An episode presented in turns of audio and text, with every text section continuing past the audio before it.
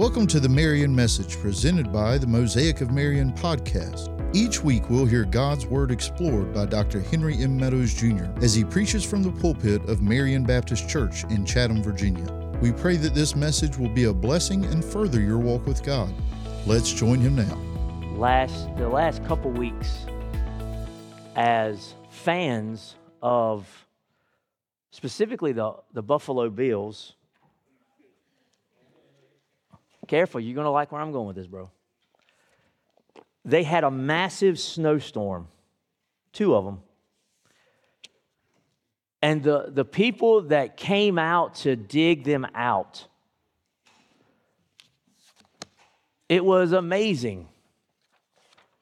And then the, their fans that would sit in zero degrees weather to watch that game. And then some of those that sat out in that, in said zero degree temperature, after working hard to shovel it out as best they could, have no shirts on.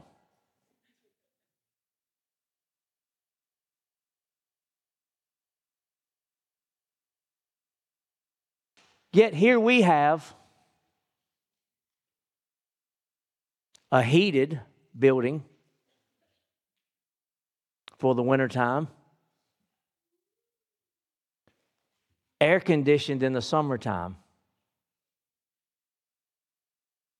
And the place that has the words of eternal life. And we have to beg people to come. Some of you going, well, you're just trying to make us feel guilty. No, I'm just laying before you truth. I refuse to cower to people that want to fuss to give them an excuse why not to come. You don't come because you're not committed to Jesus. But you think you're going to get into heaven on a technicality.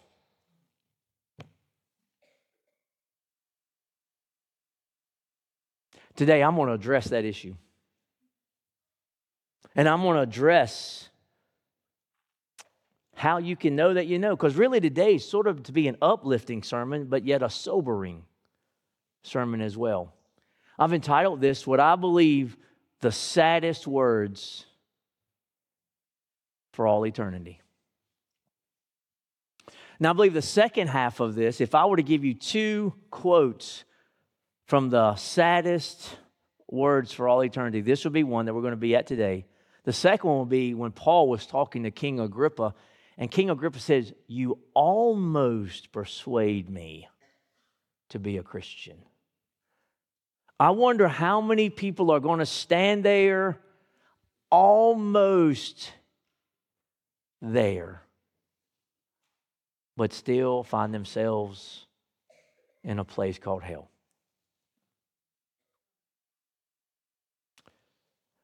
Turn your Bibles to Matthew chapter 7. We're going to get there in a minute, but I want you to turn first to 2 Timothy chapter 3.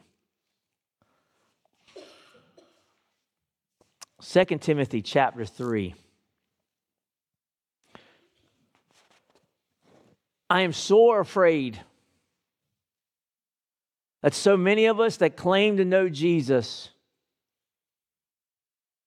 don't. We put our stock in things like our church attendance. We put our stock, in. I literally, where's Miss little Miss Kelsey? I prayed with Miss Kelsey right back there, and, and there are others that can prove it. And I told her, this thing of being baptized is not what will take you to heaven.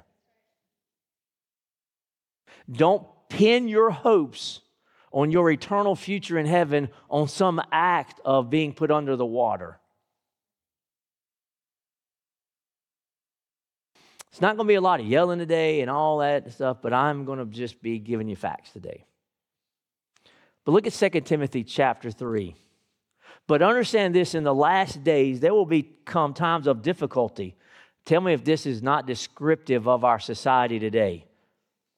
For people will be lovers of self, lovers of money, proud, arrogant, abusive, disobedient to their parents, ungrateful, unholy, heartless unappeasable, slanderous, without self control, brutal, not loving good, treacherous, reckless, swollen with conceit. And then I'm going to get to the part that really ties it into today and ties it into why. Lovers of pleasure rather than lovers of God. Having an appearance of godliness, but denying its power. Avoid such people.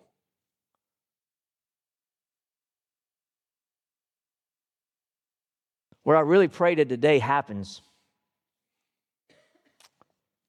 is that you look into your spiritual mirror of your life. When I get to heaven, I want to make sure you're all there.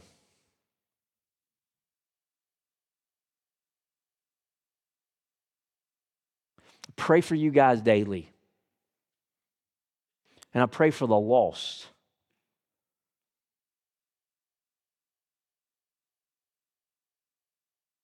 I don't want us to have a form of godliness around here, but deny the power thereof. So today, I want to encourage you to know that you know. Standard reading of God's Word. Matthew chapter 7 leading up to this, I want to be real. Let me give you a really quick context of it. So, in, in the first part of chapter 7, we get that it's, it's part of the whole Sermon on the Mount, greatest sermon ever preached or written. We know Sermon on the Mount. And he's coming to the end with, and, and here we get where in, in the first part of chapter 7, he talks about judging others. You know, that's what we, boy, Christians, quote unquote, I'm going to put that in quotes because some are not, I don't really believe. But boy, they grab hold to this text. There's one text that, uh, quote unquote, churchgoer knows it's chapter 7. Because as soon as you say something to them, you look at their life and you simply say things like this Hey, brother, sister, man, I know you're a believer, you, you claim Jesus, but the things you're doing, don't judge me. Don't judge me. Scripture says, don't judge me. I'm not judging you if I'm just telling you what I see. Judging is when you make a guess based on what you think. If I just say, Daniel, I, have noticed in your life, brother, you're sort of doing this, and Scripture clearly teaches that's not good. That's not judging, that's being a good brother. So that's what it talks about. And then, he, then we get to this that ask, seek, and knock for what we want. And I think we so forget that. We just think God's going to give it to us a la carte, or just because we get saved, this name it and claim it prosperity gospel. That's not what that's about. And then we get to the golden rule. Wouldn't it be great if we lived by that again? Some of you probably don't even know what the golden rule is. I would hearken you and encourage you to go read it when you get home today. And then, then we get to the part that is just the antithesis. That people, so if we love the first part of chapter 7, most folk hate these next few verses. You will know them by their fruit. Hank didn't say it, Jesus said it. He says a good tree can't bear bad fruit, and a bad tree can't produce good fruit. And by the way, the fruit, and he's talking about the fruit of the Spirit, you'll know them by it. And then we get, and it, just correlates right to what, it, and so then he goes into what we're talking about today. So, right off the heels that you're going to know them by their fruit, here's what he says Not everyone who says to me, Lord, Lord, will enter the kingdom of heaven. And here's the key to this whole paragraph and thought right here. But the one who does the will of my Father who is in heaven, that's the key that unlocks your assurance. You should write that down. That's the key that unlocks the assurance that you can have deep inside of you. On that day, many will say to me, Lord, Lord, did we not prophesy in your name and cast out demons in your name and do mighty works in your name? Whole lot of talk there, wasn't it? And then I will declare to them, Here they are. You should never be able to read these without a tear in your eye. Depart from me. I never knew you.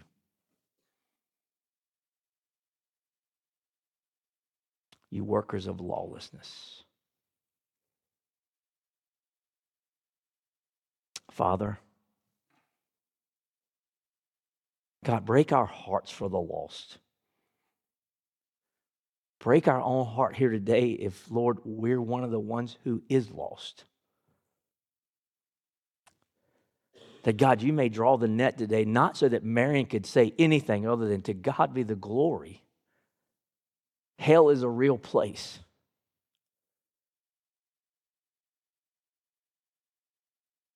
Where many will spend eternity.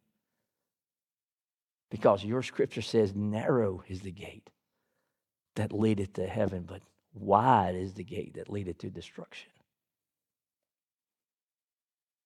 And God, you've given us a drive and a purpose and a commandment and a commission to tell everybody about a Savior. God, we love you today. In the name of Jesus, amen. You may be seated.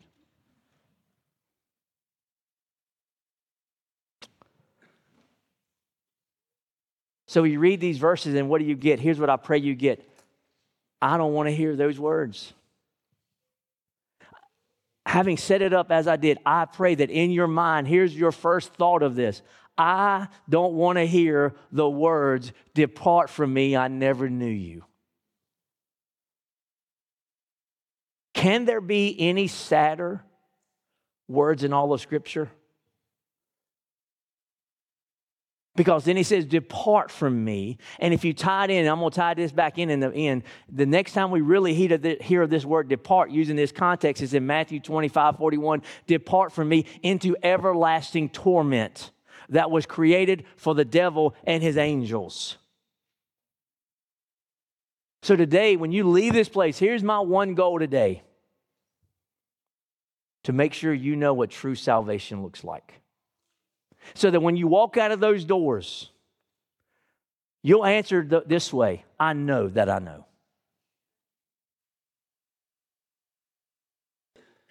That's what I want you to do today. So let's look at the three things. Number one, true salvation has this assurance attached to it. True salvation has assurance attached to it. As we read this, we, we see there's got to be more than just a confession of Lord than just words that we speak, because anybody can say that. Anybody says anything today, and nobody thinks else. You got to be more than just something you say, it's something that we have to do as well. Then too many of us will base our, our salvation upon our feelings of today I feel saved, but tomorrow I don't. Do you understand that God in heaven does not want you to be that way? We are the only faith that can look you in the eye and say, You can absolutely know for sure you're going to heaven. Others say, well, you've got to get to this place of nirvana if you live good enough. And this other one says, well, if you if your good works outweigh your bad works, then you're gonna, can I make this statement? If Hank Meadows was to live on this and say if Hank's good works outweighed his bad works and then go to heaven, here's the truth about Hank Meadows. I'm going to hell. And so are you. Preacher, how dare you say that? I dare based on scripture. Romans chapter 3, verse 10 says what? There's none good, no, not one. We can go to Old Testament Isaiah, who said, All of your righteousness is as filthy rags. You're not good enough to get into heaven on your own. You could never pay the sin debt if you lived a thousand lives. So, how can we have this assurance? Flipping your Bibles to Romans chapter 8. We're going to do a lot of scripture today.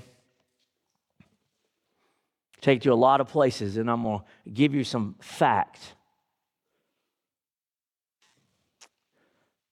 Romans chapter 6, and this is just a jumping off point for where else we're going to go. Notice what the Bible says here The Spirit Himself bears witness with our spirit that we are children of God. Bible also says that there a, a matter is settled on the truth, a witness of two people. Well, you have me and the Holy Spirit, but it's the Spirit bearing witness through our actions, through who we are. He whispers it in that intimate moments that we have. He'll whisper that you're His child. It's more than just a feeling that can come and go. The Spirit says, You're mine. Yes, there are times when the relationship is broken, when you're in sin, but you never lose me. He will tell you in the inner place that you're a child of His. He'll speak directly to your heart. Well, preacher, I'm not getting a word from the Holy Spirit. Okay, read the verse again. He bears witness. So if you're not getting a word from God, then what does that tell you?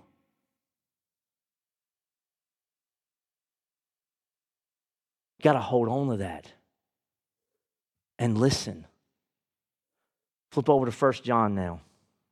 You guys know First John is my favorite book of the Bible, and here's why it's my favorite book because 32 times in five short chapters, John answers the question. He says, You can know. How many of us want to rest our eternity on some hope so faith? Not I. Because here's the truth no one knows when they're going to draw their last breath. So in 1 John chapter 3, look at this. 1 John chapter 3, uh, starting at verse 18. Little children, let us not love in word or talk, but in deed and in truth. And here's that's the key. And here we go, verse 19. By this we shall know that we are of the truth. And I love this, and reassure our hearts. He said, I don't want you to live where you're just loving in word and truth. And we know, well, I'm going to answer that in point two. I'm going to really deal with that. Don't just love in word and truth, but do it in deed. Help somebody. Let the Spirit, and by the way, what the Spirit, when He's talking about, bears witness, He begins to produce the fruit of the Spirit in your life. He begins to pour it out in you as you closely are intimate with Him. He'll begin to produce things like love, joy, pace, patience, patience, kindness, goodness, gentleness, self control. He'll produce those things in your life. You don't have to work it up.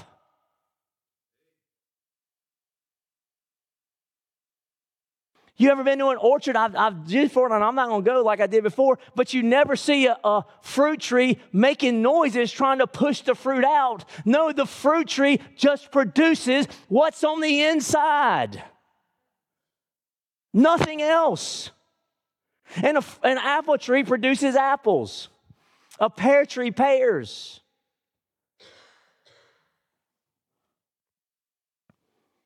By this we shall know we are of the truth. And by the way, Jesus is the truth. Go over now, flip over a page, go to 1 John chapter 5. Look at verse 13. The Bible says this I write these things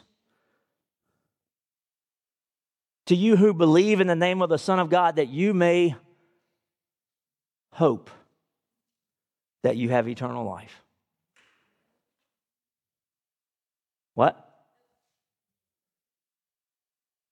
Your translation doesn't say hope? It says what? Oh. So does mine. Matter of fact, I even have the, the Greek written in mine. See, there's two words for know in Greek. In First John, it's gnosko and ido. Ido here is what is used, and it literally means to see and to be aware. But as you see, and when you get really, uh, you're a word nerd and you go to a concordance, and yes, I have an actual book that's a concordance because I like to get my hands a little dirty. I like to hear those pages flip and I open it up and then I'm reading to see to be aware, but it says also comparable to, boom. And so I looked over at the other number. And the other number said this it said means to gaze at something that's remarkable. You want me to tell you what's the most remarkable thing in all the world? For a sinner to be born again.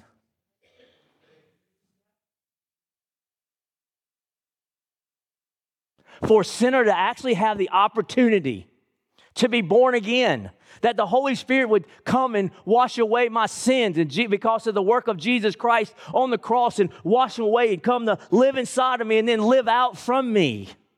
And I was a sinner that was bound for hell, and now I'm a saint bound for heaven. And by the way, before you look cross eyed at me, the Bible says that we're all saints, we're not stinking angels.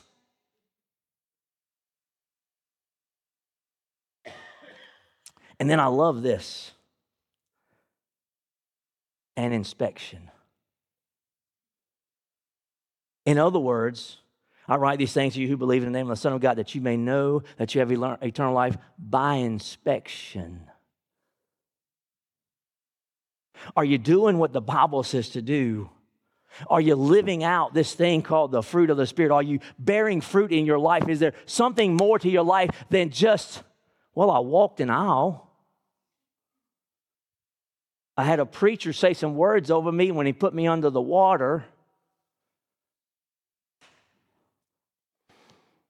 I said, notice what we don't read in this passage, and that's the word hope. Jesus wants you to know that you know. Flip over in your Bible to Hebrews chapter 6. I preached this passage back in June.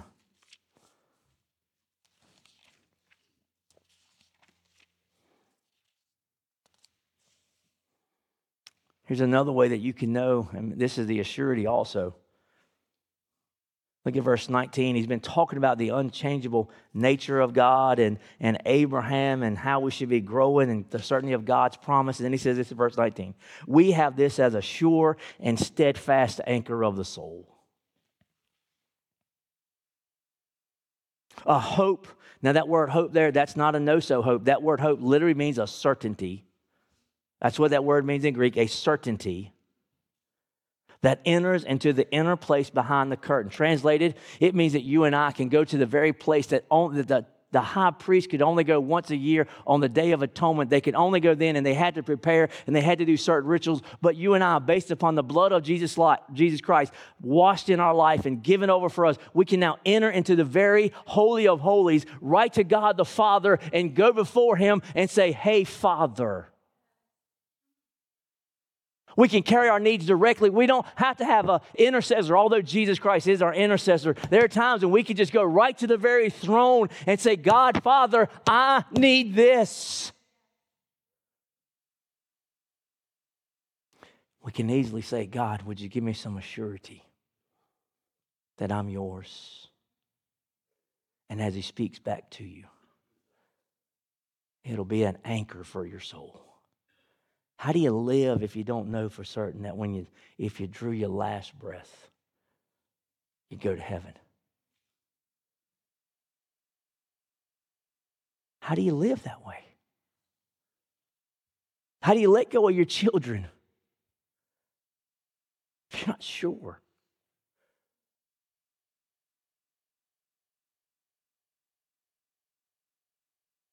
I want to take you to a few passages, and I want you to see if you see the word hope here.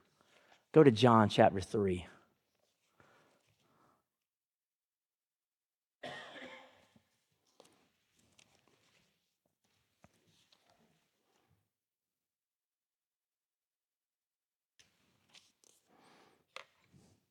Look down at verse 16. You may have heard of this verse before.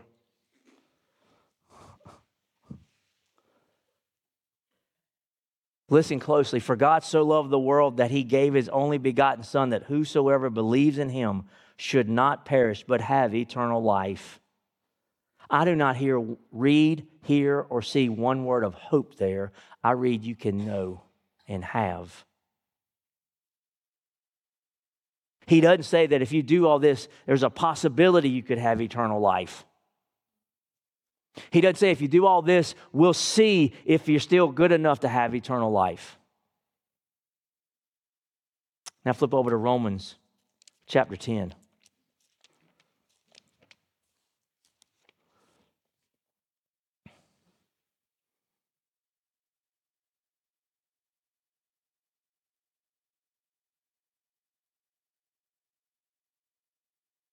Look at verse 9. That if you confess with your mouth that Jesus is Lord and believe in your heart God, that God raised him from the dead, you will be saved. Is there any hope so in that? And then we can skip on down to verse, um, verse uh, where I want it, verse 13. For everyone who calls on the name of the Lord will be saved. I know you're going, wait a minute, wait a minute. Whoa, whoa, whoa. Over there it says, not everyone who says to me, Lord, Lord. That's why I'm talking to you today. There's got a distinction to it.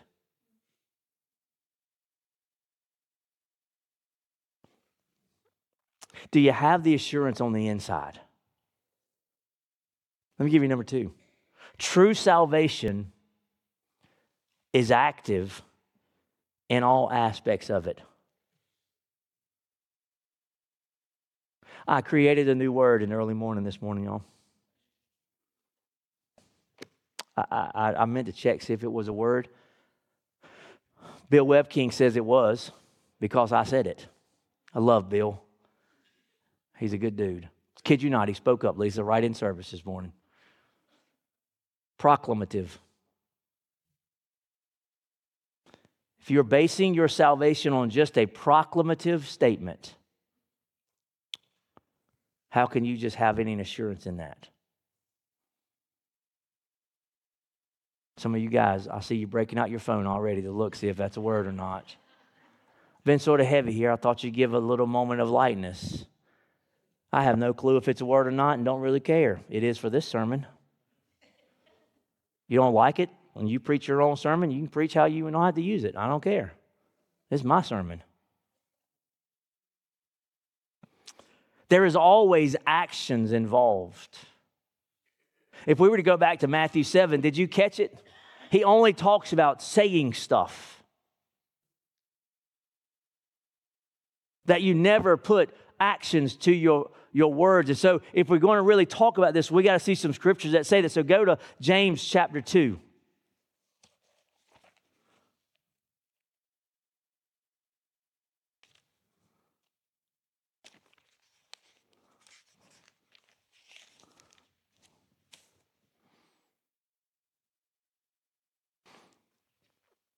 James chapter 2, I'm not going to read this entire passage to you, but notice what the Bible says because Scripture interprets Scripture, y'all.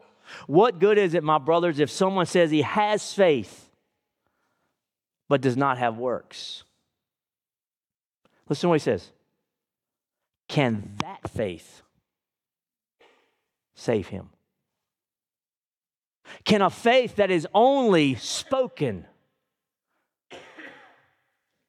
Can a faith that is only spoken with the mouth, can that ever faith, can that faith ever save you? When there's nothing else to back it up, you show no fruit, you show no growth, you show nothing except for words. I mean, I can sit here and say that that wall is chartreuse. It's my favorite color. I can't see it, but I, I love that color because I love that name. I just know when I read upon a, a, a lure when I'm fishing, and my favorite color to use of a worm when I'm jig fishing for bass is chartreuse. They bite chartreuse year round. But I could tell you that, the, I hope it, is that chartreuse? No, I'm saying, is that color chartreuse? Okay, praise Jesus. or my illustration would fall apart. I could tell you that was chartreuse every day of my life until the cows come home. That's not going to make that chartreuse. I could claim that I'm saved and never have anything change on the inside of me, and that does not mean that I'm saved. And salvation always has action with it because it's the Holy Spirit producing fruit. He doesn't just save you and say, just sit and do nothing. You become a fruit bearer. Look down, it says, so also verse 17, by faith, by faith by itself, it does not have works, is dead. Someone will say, You have faith and I have works. Show me your faith apart from your works.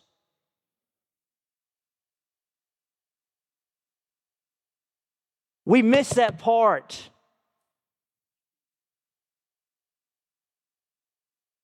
We want a no cost salvation. No cost us anything.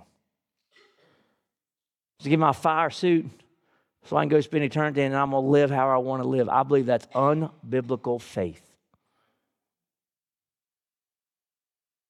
Flip over to Hebrews chapter 12. I was laughing. I told him this morning, so Thursday afternoon, I really got really deep into this and I was putting it all together, this, this sermon, and I, I flipped over here to Hebrews chapter 12 and I said this to myself What are you reading that verse for? And so I sat there literally stunned. I'm going, I have no idea why I put this verse here. Why did I go and get this verse? What does this verse have to do with what I'm talking about? So then I'm like, okay, let me go to Hebrews chapter 2. Maybe it's there. Let me go to Hebrews. I was like, did I get dyslexic? Did I get, what, what did happen to my head, man, when I was doing this? And then I read it and I slowed down and I said, oh, yeah.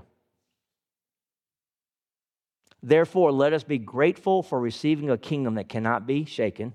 He's talking about assurance here. And thus let us offer to God acceptable worship with reverence and awe. Let us offer to God acceptable worship. Do you realize that when you are obedient to Christ and you bear fruit, that's worship? Do you understand that your life is to be one great big act of worship? That when you do the things that the, the Holy Spirit brings out of you, when you begin to produce that, that is an act of worship. When you share the gospel with somebody, that's an act of worship. When you sing these beautiful songs, an act of worship. When you live a godly life, that's an act of worship because you've given it over to Him. He did not say, listen, deny yourself and take up your cross and follow me. Listen, that's just not just hooey pooey right there. It's an act of worship to do that. When you say it's not about me, how many of us can get to this point? Some of us won't because we are too self centered. We're too self righteous. We're too self absorbed to say, God, I want to deny myself so I can glorify you by my life and I surrender all to you because I want to live a life of obedience that is active in all parts of it. You may say, well, how do I do that? And I'm not going to walk through all these, but go, look, go over to Hebrews chapter 5. I mean, excuse me, Ephesians chapter 5.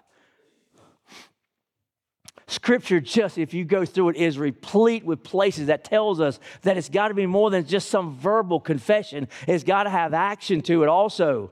Here in Ephesians, if you follow me on Facebook, you know I was reading this Tuesday morning early and I read this and it just hit me, man. Therefore, be imitators of God. I've told, I told him this morning truthfully again. Greatest picture I have of me and my son. I mowed this lady's yard that we lived in Richmond. She was in the cul-de-sac, and I sort of tried to help take care of her and tried to love on her. Was working, and so I mowed her grass, and she had certain ways she wanted me to mow it, and you know, was never right, but I tried. But there's one day without knowing it, Drew was inside with her because Drew would hang out with her for a while. And, and so I was in her backyard where she made me push. I don't know why. It was just a pile of dirt back there. But I had to push the, her backyard. And so there I am sweating, man, just crazy. And there I am pushing. And there's my son right behind me with his little toy lawnmower imitating his dad.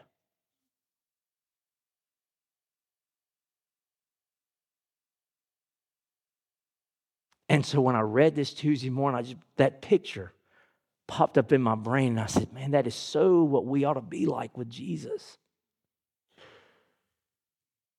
We're called to imitate him.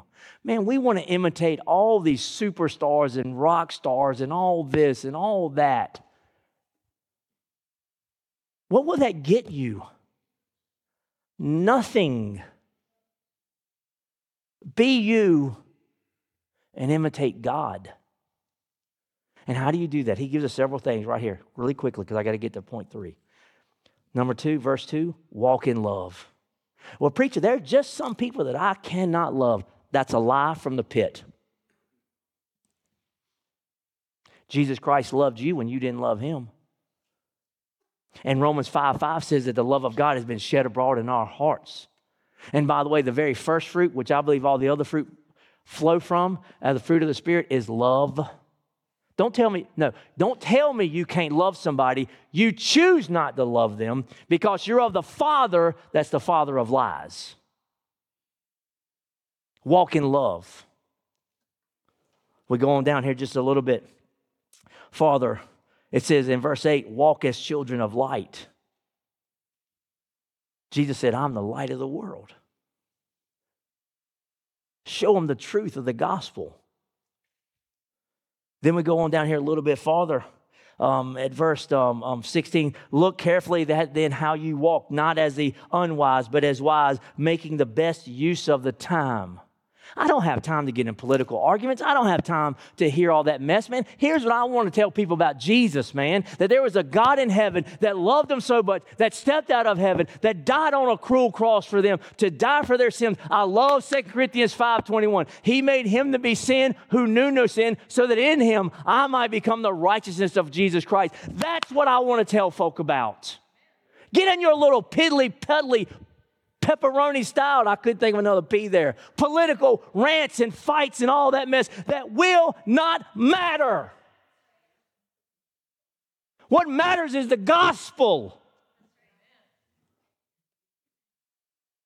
If you get them the gospel, everything else you want about them to change will change. The gospel.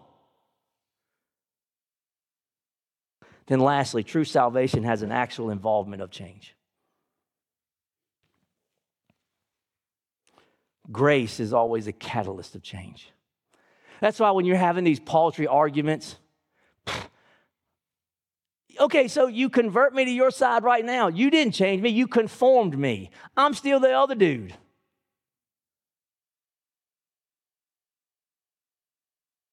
Be ye transformed by the renewing of your mind so that you can prove what is a good and perfect and acceptable will of God. If there's no change, there's no Christ. Period. Well, preacher, how do we change? I, I need this. Go to Titus chapter 2. If you've been here on Wednesday nights, man, we've covered this so many times and it is so truthful and beneficial. That's why I said it's all about the gospel. And by the way, I, you guys go to Titus. I want to tell you something right here because here, notice what it says. This is why it's got to be changed. Because if I were to go back and then I would declare to you, I never knew you, that points to intimacy. You never were intimate with Jesus. John 10, he talks about that intimacy. Depart from me, it's a sentence to the ultimate hell. You workers of lawlessness. That is in a, a present participle. It means it's an ongoing, continuous, regular action. It's habitually um, uh, practiced in your life. So that if there's no change, what it means, scripturally speaking, that if you do not change from who you were, you are continually, habitually practicing the same mess that you were pre some mouthing of some prayer. But what happens in Titus chapter 2, look at verse 11, for the grace of God has appeared, bringing salvation for all people, training us. The word there is teaching us. We get our word pedagogy from it. It means it's going to be something that will teach you the absolute truth and light of Jesus. Here's what he teaches us to renounce ungodly. See, there's got to be change. The very first thing it says, it's going to teach you to renounce ungodliness. And I believe there's something important about the very first thing it says to renounce, to get rid of, to denounce it, to say that's not right, ungodliness and worldly passions.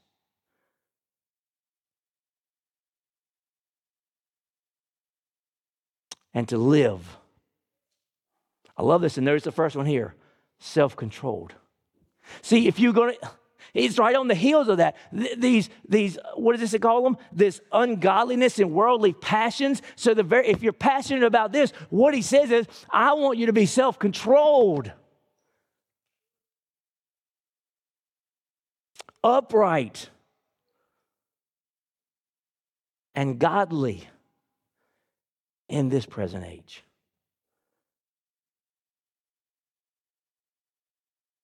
You can't come to Jesus and stay the same, y'all. Too many of us have tried it for too long. I want you to hear me clearly, and then I'm done. If you're trying to get into heaven on a technicality, you're not. Period. If you've made this verbal profession of faith, but your life has not changed one iota, you still go do everything you used to do with all your buddies, you still party, you still do this, you still do that, I'm here to tell you, you ain't got it. Now, I'm not trying to tell you who's saved and who's not. I'm telling you to check yourself.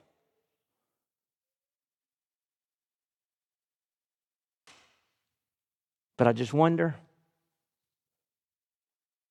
how many of us, and this absolutely breaks my heart, We'll sit in the church based upon some false profession of faith, thinking we got it. The day we draw our last breath, we don't hear well done, my good and faithful servant. Enter into my rest. We hear, Depart from me, I never knew you. You worker of lawlessness. If that's not the saddest words for all eternity, I don't know what is. And we ought to make sure everybody in our family knows it. And all of our friends. Let me pray for you, Father.